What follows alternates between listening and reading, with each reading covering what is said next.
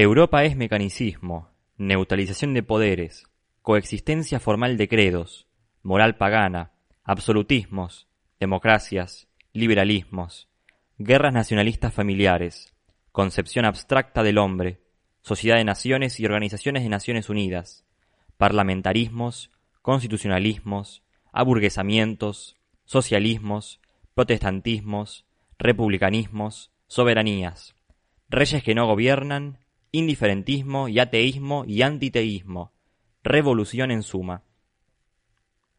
Cristiandad es, en cambio, organicismo social, visión cristiana del poder, unidad de fe católica, poderes templados, cruzadas misioneras, concepción del hombre como ser concreto, cortes auténticamente representativas de la realidad social entendida por cuerpo místico, sistemas de libertades concretas, continuidad histórica por fidelidad a los muertos, tradición en suma.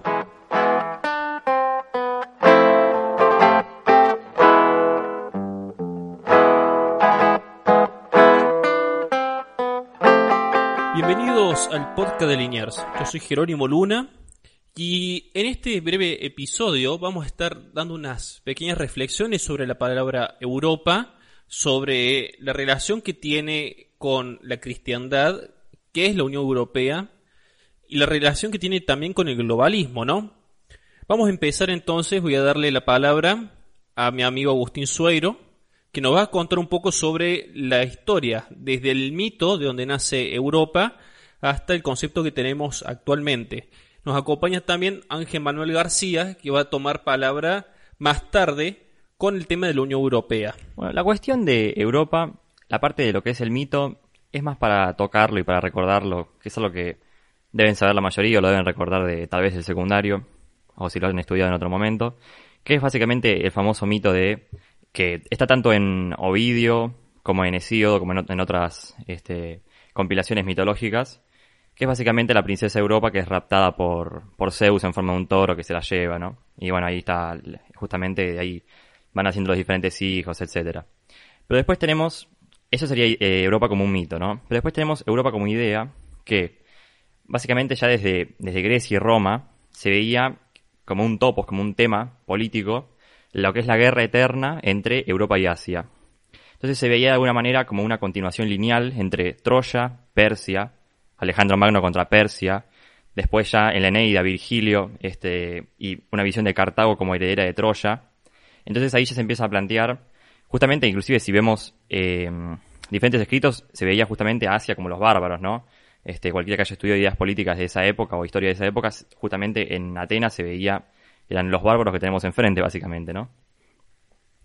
Y luego, este, esta idea, supuestamente en Sicilia, en lo que era, en lo que en ese momento era Siracusa, en el siglo V y IV antes de Cristo, se empieza a hacer una relación entre lo que es Occidente y Europa, ¿no? O sea, básicamente ellos decían, eh, Occidente y Europa son lo mismo, somos nosotros, otra vez contra Oriente, ¿no? Como decía antes.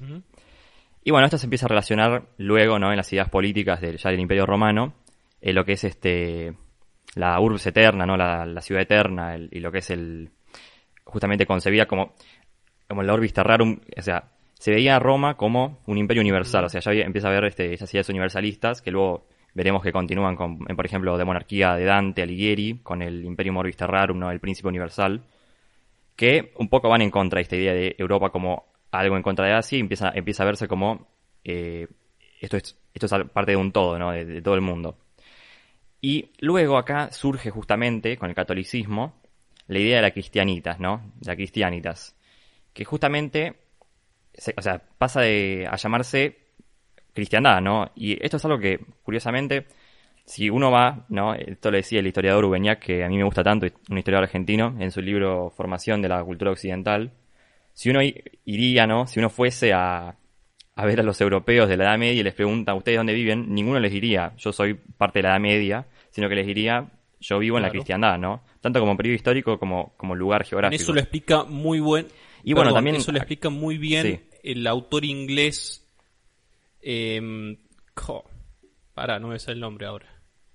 Eso explica muy bien el autor inglés que escribe Las Cruzadas y Hilaire Belloc escribe muy mm. bien. Y también tiene otro ah. libro que se llama Los Hombres de la Edad Media, que recomiendo también leer, que explica eh, si hoy en día trajéramos a una persona de la Edad Media dentro, que era parte de la cristiandad hoy llamada Europa, no entendería qué es esto de las naciones, qué es esto de eh, que yo soy inglés y usted es francés. No lo va a entender, bueno, por empezar porque el concepto Francia no, no existía como tal, eh, y el concepto inglés tengo entendido que tampoco.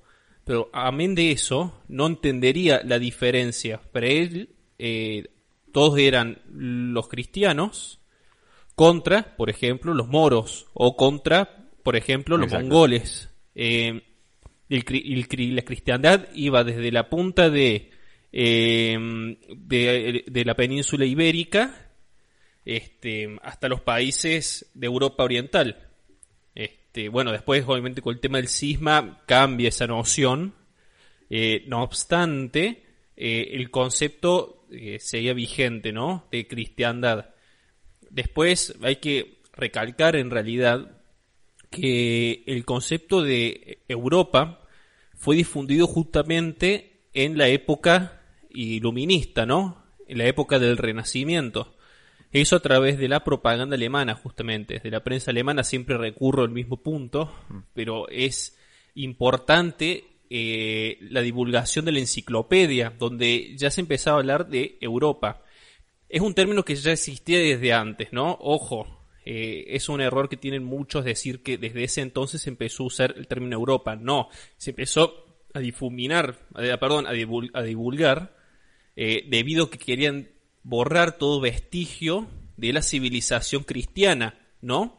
Entonces existía ahora la... Eh, se empezaba a reivindicar lo que es civilización occidental, que sí es correcto, pero eh, se estaría borrando entonces todo lo que nos deja la mal llamada Edad Media, porque, bueno, Edad Media también es un concepto que podríamos discutir en otro episodio, que en realidad fue difundido como mm. tal para marcar una temporalidad entre lo antiguo y lo moderno, ¿no? Algo que esté en el medio. Entonces es la época oscura.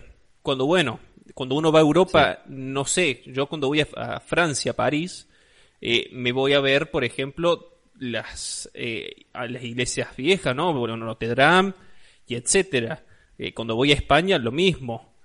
todas las universidades, Inglaterra mismo, que, que junto a Alemania pueden ser las más eh, anticatólicas, eh, las, las, mayores maravillas que han tenido eh, universidades, iglesias y catedrales se han hecho justamente en la Edad Media, ¿no? En la mal mm, llamada Edad Media.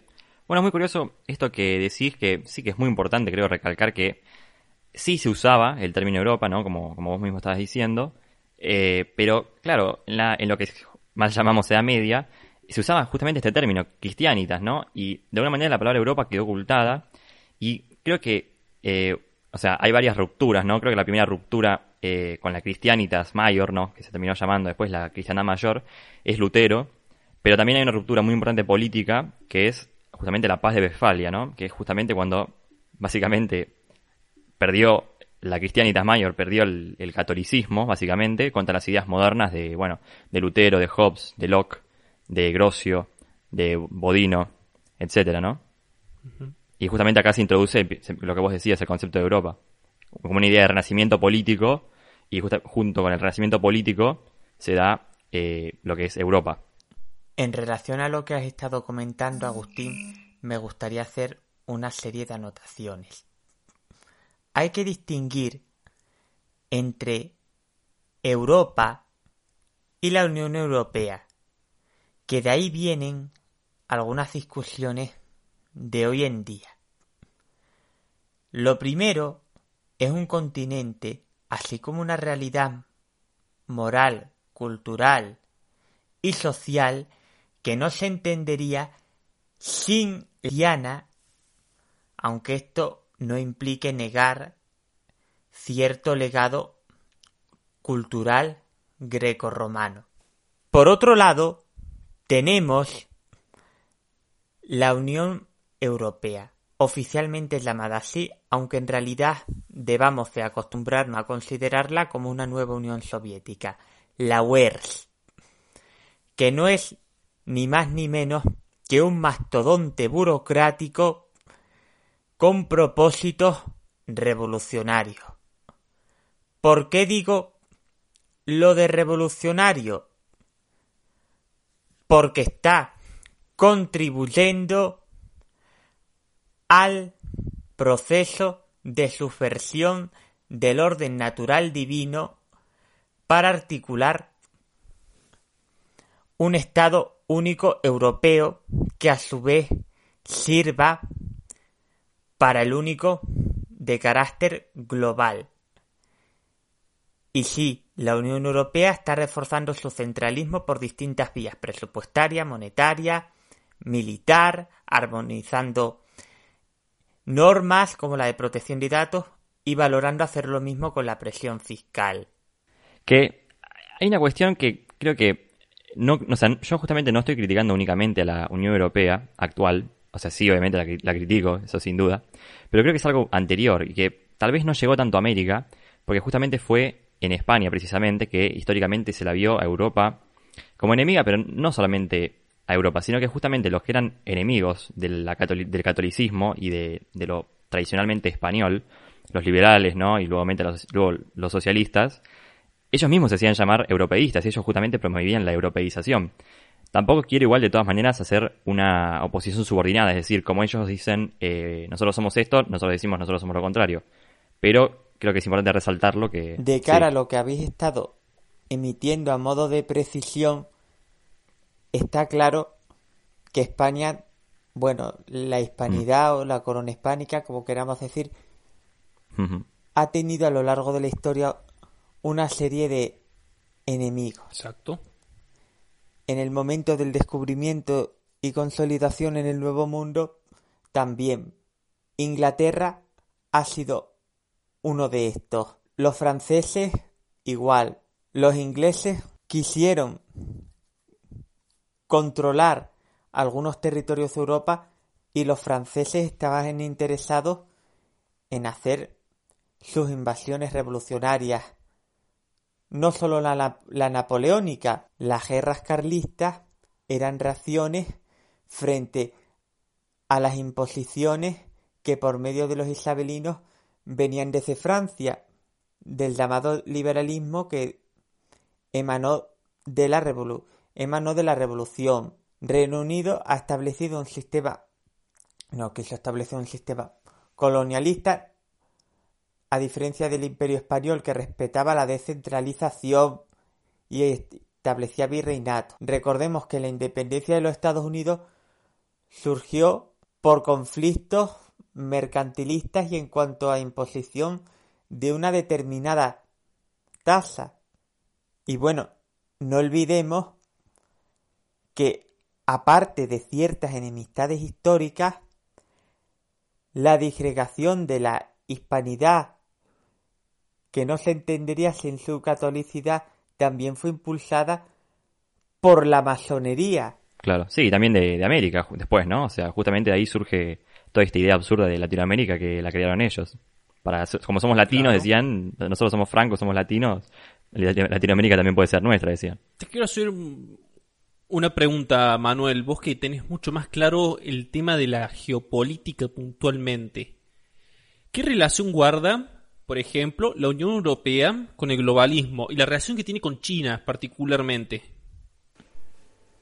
Insisto en que la Unión Europea, la UERS mejor dicho, forma parte del proyecto revolucionario y globalista, en tanto que por un lado procura consolidar el Estado único europeo a los intereses de la ONU y del nuevo orden mundial, que tratan de hacer avanzar la revolución y están bastante sintonizados con la masonería, aparte de las notorias contribuciones económicas del disque filántropo George Soros. En cuanto a relaciones geopolíticas en sí, Ciertamente, la UERS trata de coquetear más con China, incluso con Cuba, habiendo de dar gracias a muchas de estas cosas, por muchas de estas cosas que diga, a personas como Federica Mogherini, mientras que hay una hostilidad hacia países cuyos gobiernos cuestionan en cierto modo al establishment progres socialdemócrata por llamarlo de, una de alguna manera. Por ejemplo, los gobiernos de Hungría y Polonia, que no son perfectos, sin ninguna duda, no son contrarrevolucionarios, pero algunas cosas hay que reconocerlas.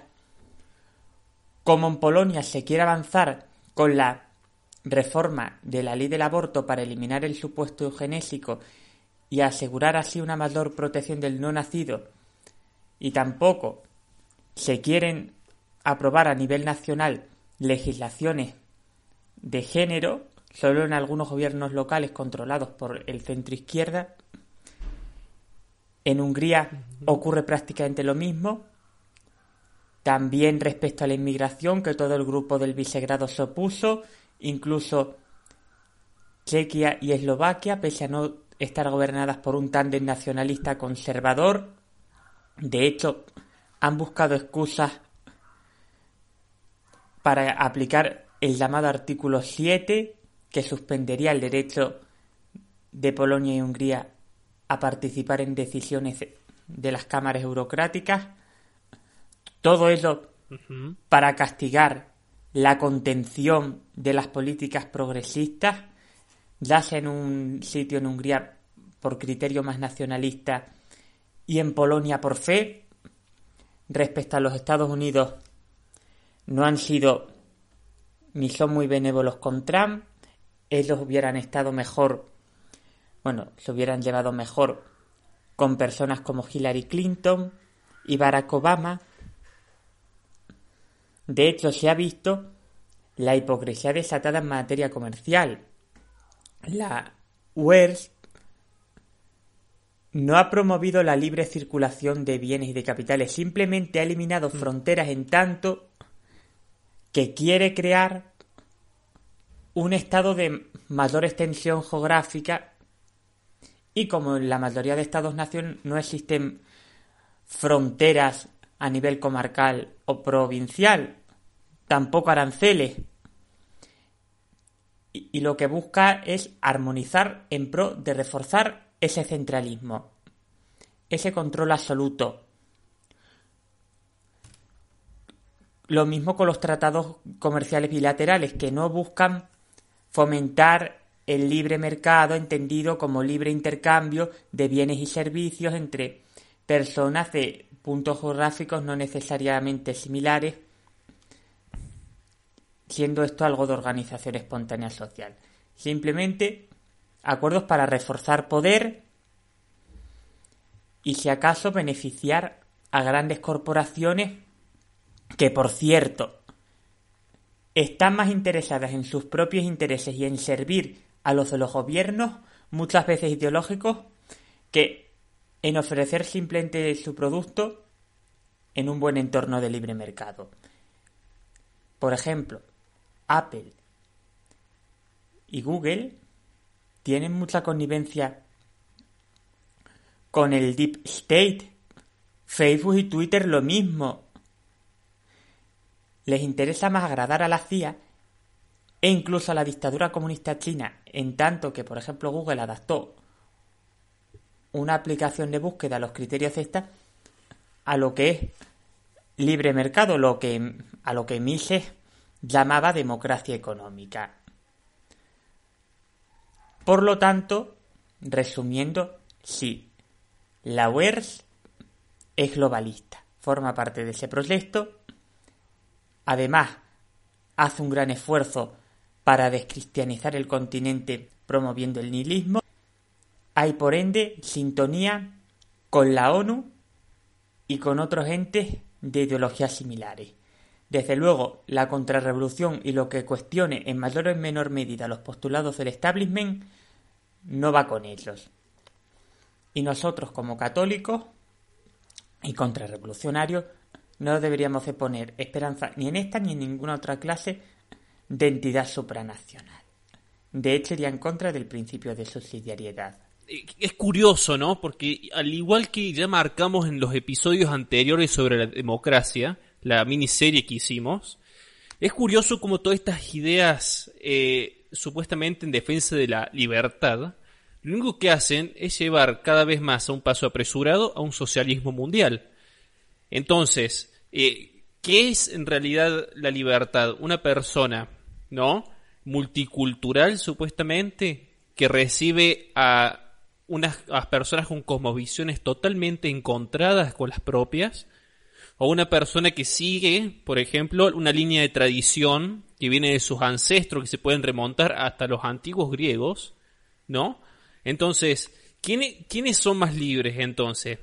los, los, pueblos como por ejemplo, bien decías Polonia, o lo que pasa por ejemplo con el país español, que lamentablemente, hoy, ayer veía una foto, que es increíble la cantidad de personas islámicas el lugar donde fue, si se puede decir, porque en parte lo es, el último vestigio de la cristiandad, ¿no? Esto que defendemos que es la hispanidad, más que una cuestión geopolítica, es en realidad eh, la herencia que queda, ¿no?, de la cristiandad.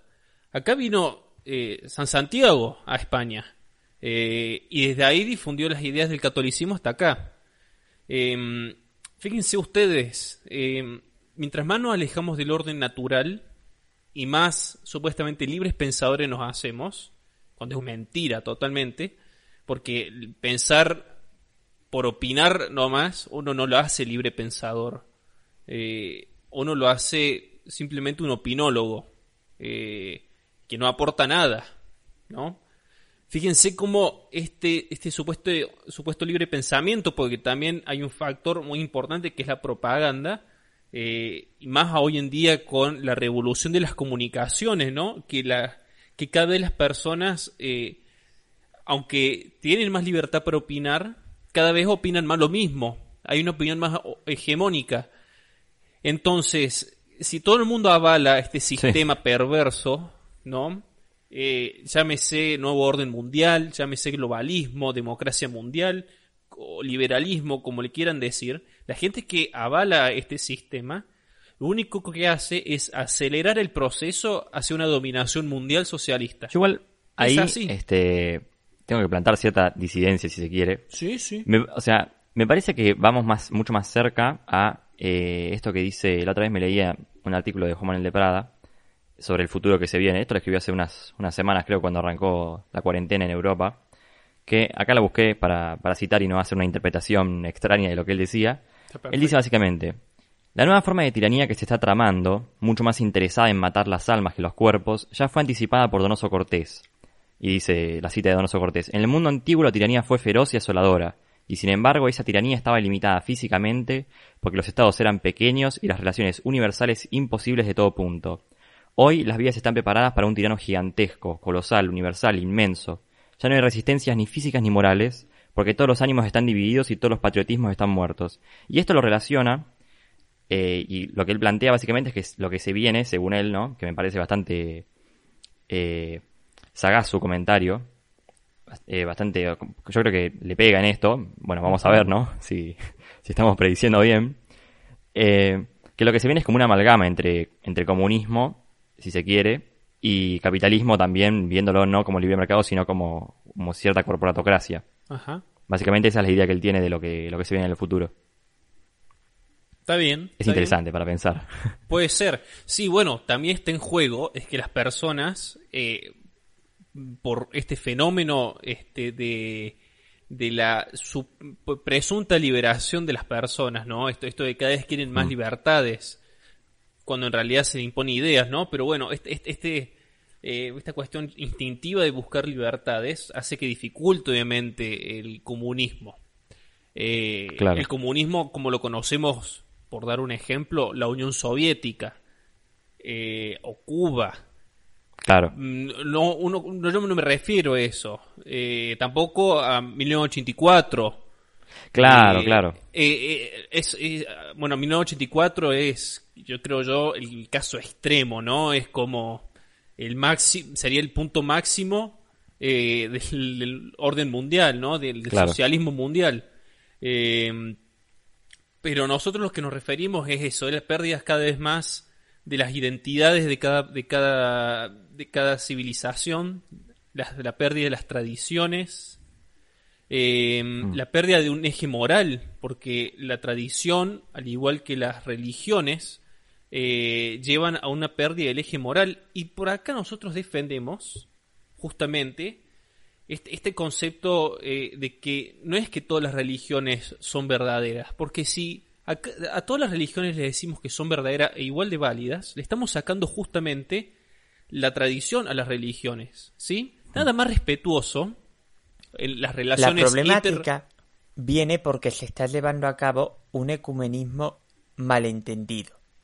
Exacto. Una cosa sería promover el entendimiento entre las distintas ramas del cristianismo, en tanto que dialogando y en comunión fuéramos acercando al prójimo a la verdad. Estoy convencido de que el catolicismo es la única religión así como la verdadera. En un diálogo podríamos hacer que los ortodoxos subsanaran esas discrepancias que en su momento le hicieron a escindirse y que los protestantes, si de verdad son cristianos, pues que ajuren de esos criterios igualitaristas y revolucionarios, porque hay que recordar que Lutero fue el primer líder revolucionario sí, que quería acabar con las jerarquías eclesiásticas. De hecho, muchos de los paraísos progres europeos son protestantes en mayor o menor medida. Suecia, por ejemplo, el gran paraíso progre. Con los Países Bajos, más o menos ocurre lo mismo. Incluso con el anglicanismo británico. Pero bueno, esa es otra cuestión que mejor profundizar en otra clase de coloquios. En cualquier caso, lo que no tiene sentido son los encuentros interreligiosos al más puro estilo multiculti que promueven esferas eclesiásticas así como figuras como Bergoglio, en plan todas las religiones son iguales, todas piensan igual, cuando no es así.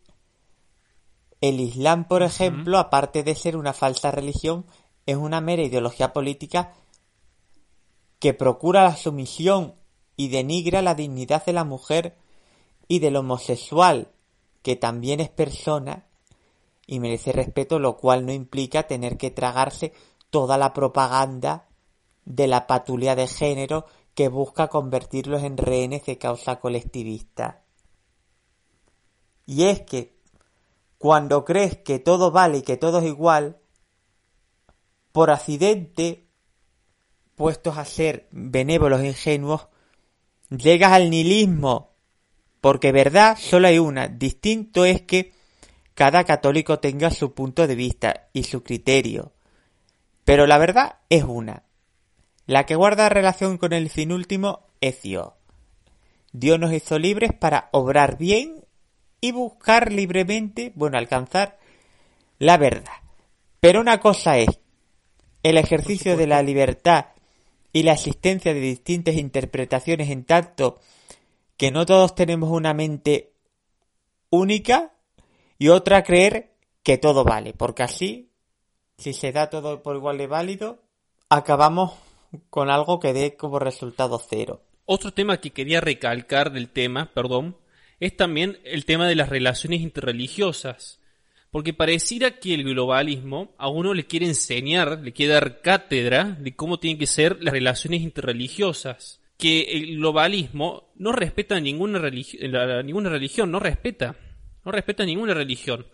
En cambio, en la época de la cristiandad había relaciones interreligiosas. A ver, obviamente, con un, con un musulmán no se va a poder tener las mismas relaciones que con un judío, pero los judíos y los católicos vivieron en unión durante gran parte de la historia. Nunca una mejor, una mejor relación entre religiones que la época en la que cada religión se le respetaba sus dogmas. ¿Sí? Nosotros los católicos pensamos de una manera, tenemos una cosmovisión, y este término es importante.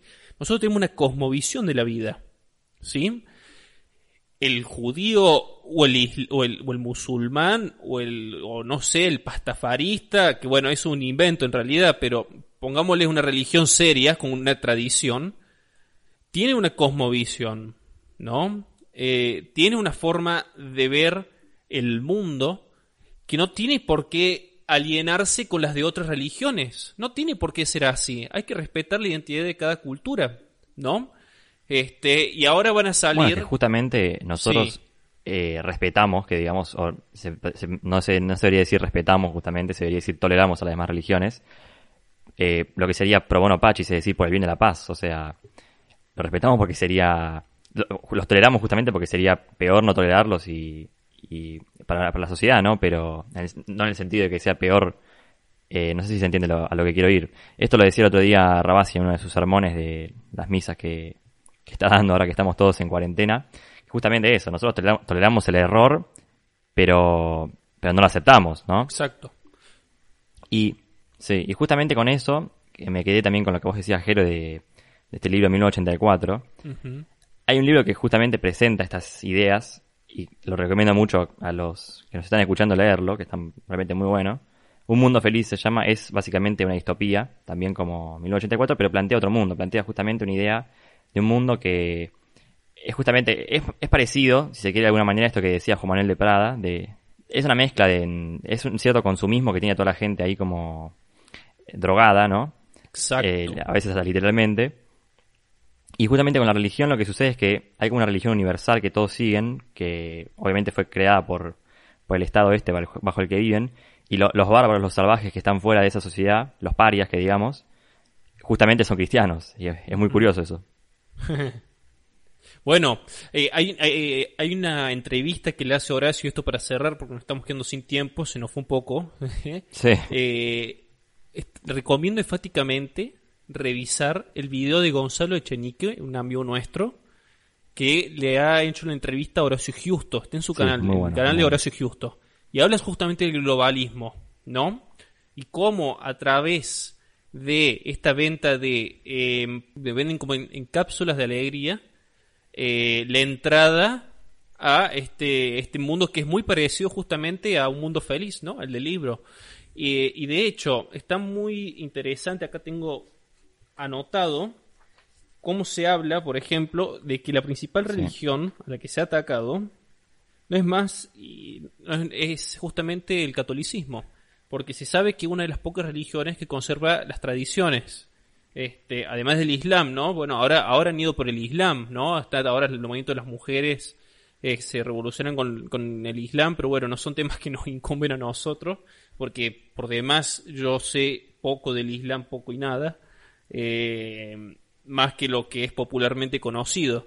No obstante, he sabido que está empezando a haber revoluciones hasta feministas en países eh, que, que en, el lenguaje coloquial del hombre moderno son atrasadas, ¿no? O como se le dice este medio despectivamente medievales, ¿no? Medio, medio ese término a mí no me gusta.